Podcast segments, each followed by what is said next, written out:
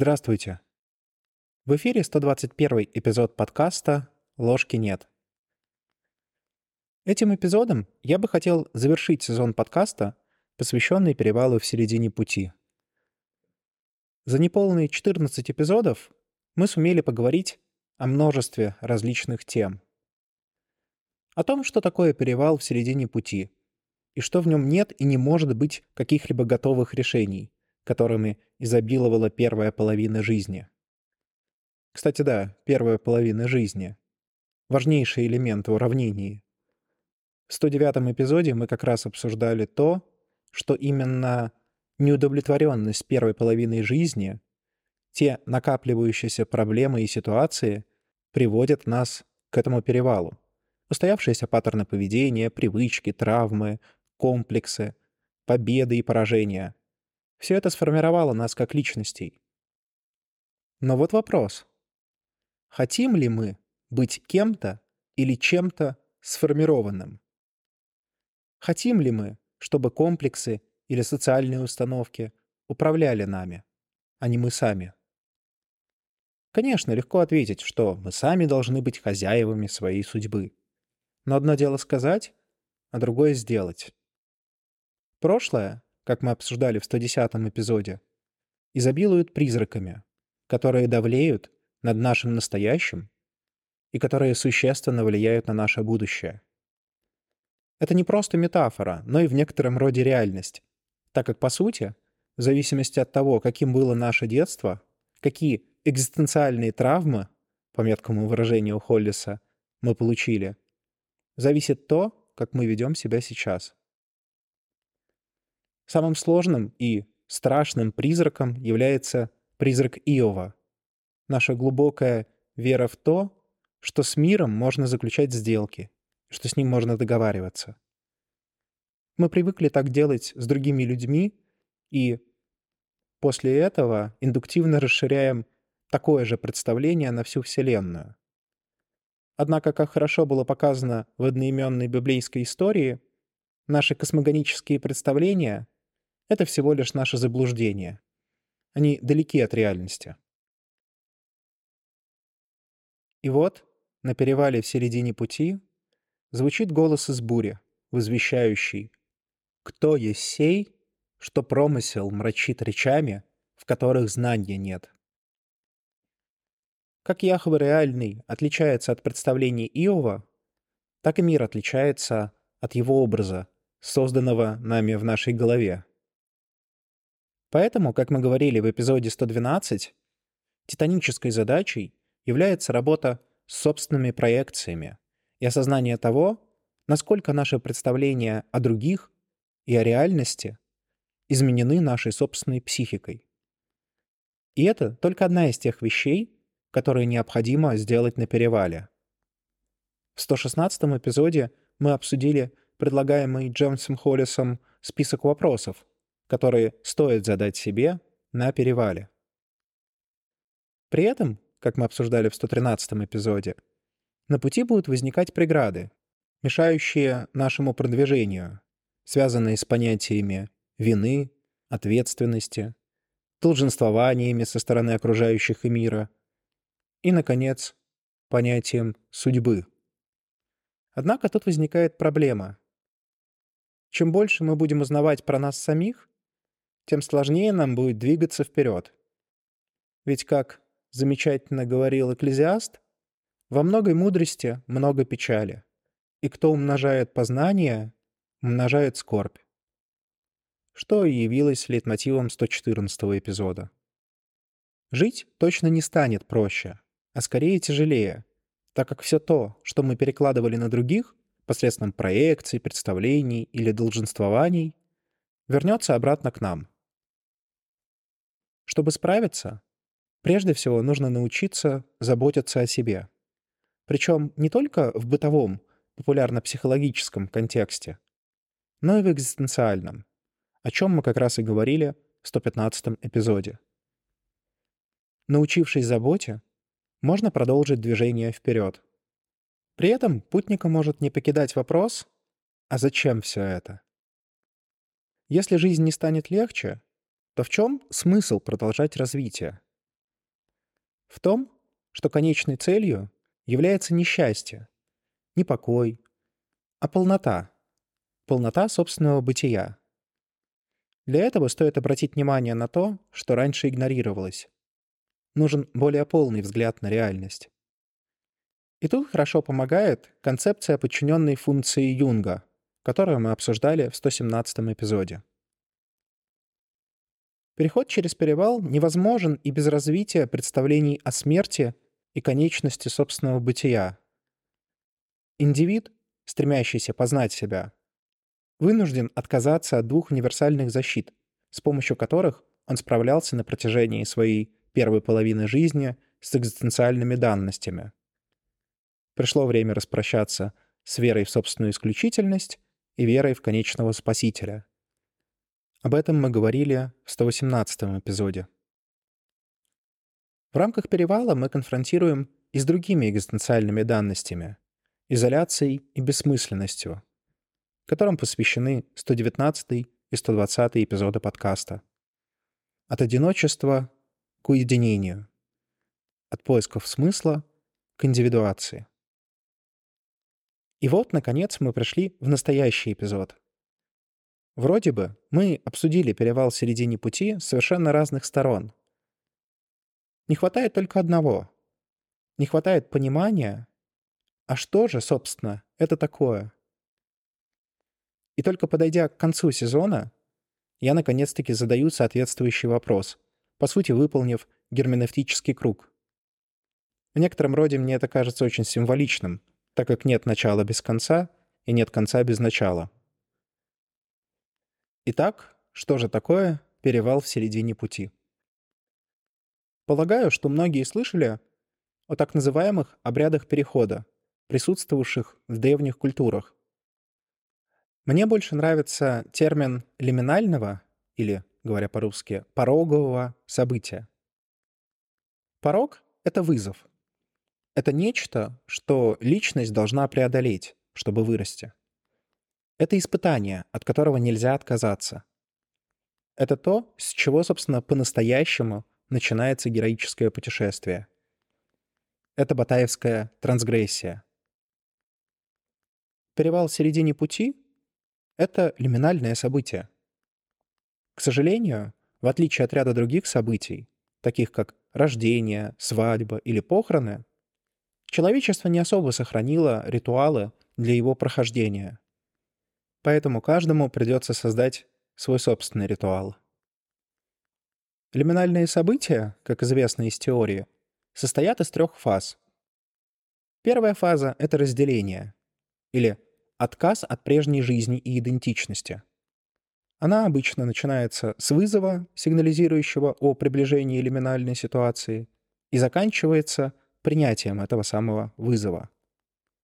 Порог или пограничное состояние происходит тогда, когда вызов на предыдущем этапе был принят, и человек отказался от своей прежней идентичности, статуса и образа жизни, но при этом не получил еще нового. Тем самым он как бы висит в неопределенности, как Один, подвешенный на Игдрасиле, чтобы на девятый день познать мудрость и открыть руны. Символически это и является пограничным между жизнью и смертью состоянием, пограничным между первой фазой сепарации и третьей фазой, которая суть восстановления. Третий этап, по сути, означает возвращение к обыденной жизни, появлению новой идентичности, новым порядкам и новым правилам. В контексте перевала в середине пути эти фазы достаточно хорошо описывают вектор движения. На стадии сепарации человек должен отказаться от прежнего мироуклада и прежней идентичности, направленной на укрепление эго. Именно тогда, когда индивид действительно готов это сделать и делает это, наступает следующая фаза. Холлис пишет, Признаком того, что человек еще не прошел через перевал, является его сохраняющаяся тяга к типичным для стадии первой взрослости видам деятельности, связанным с укреплением собственного эго. Стадия порога в контексте перевала самая сложная, так как, по сути, человек оказывается чужаком во всем мире. Он чужак что для старого своего мира, что для нового.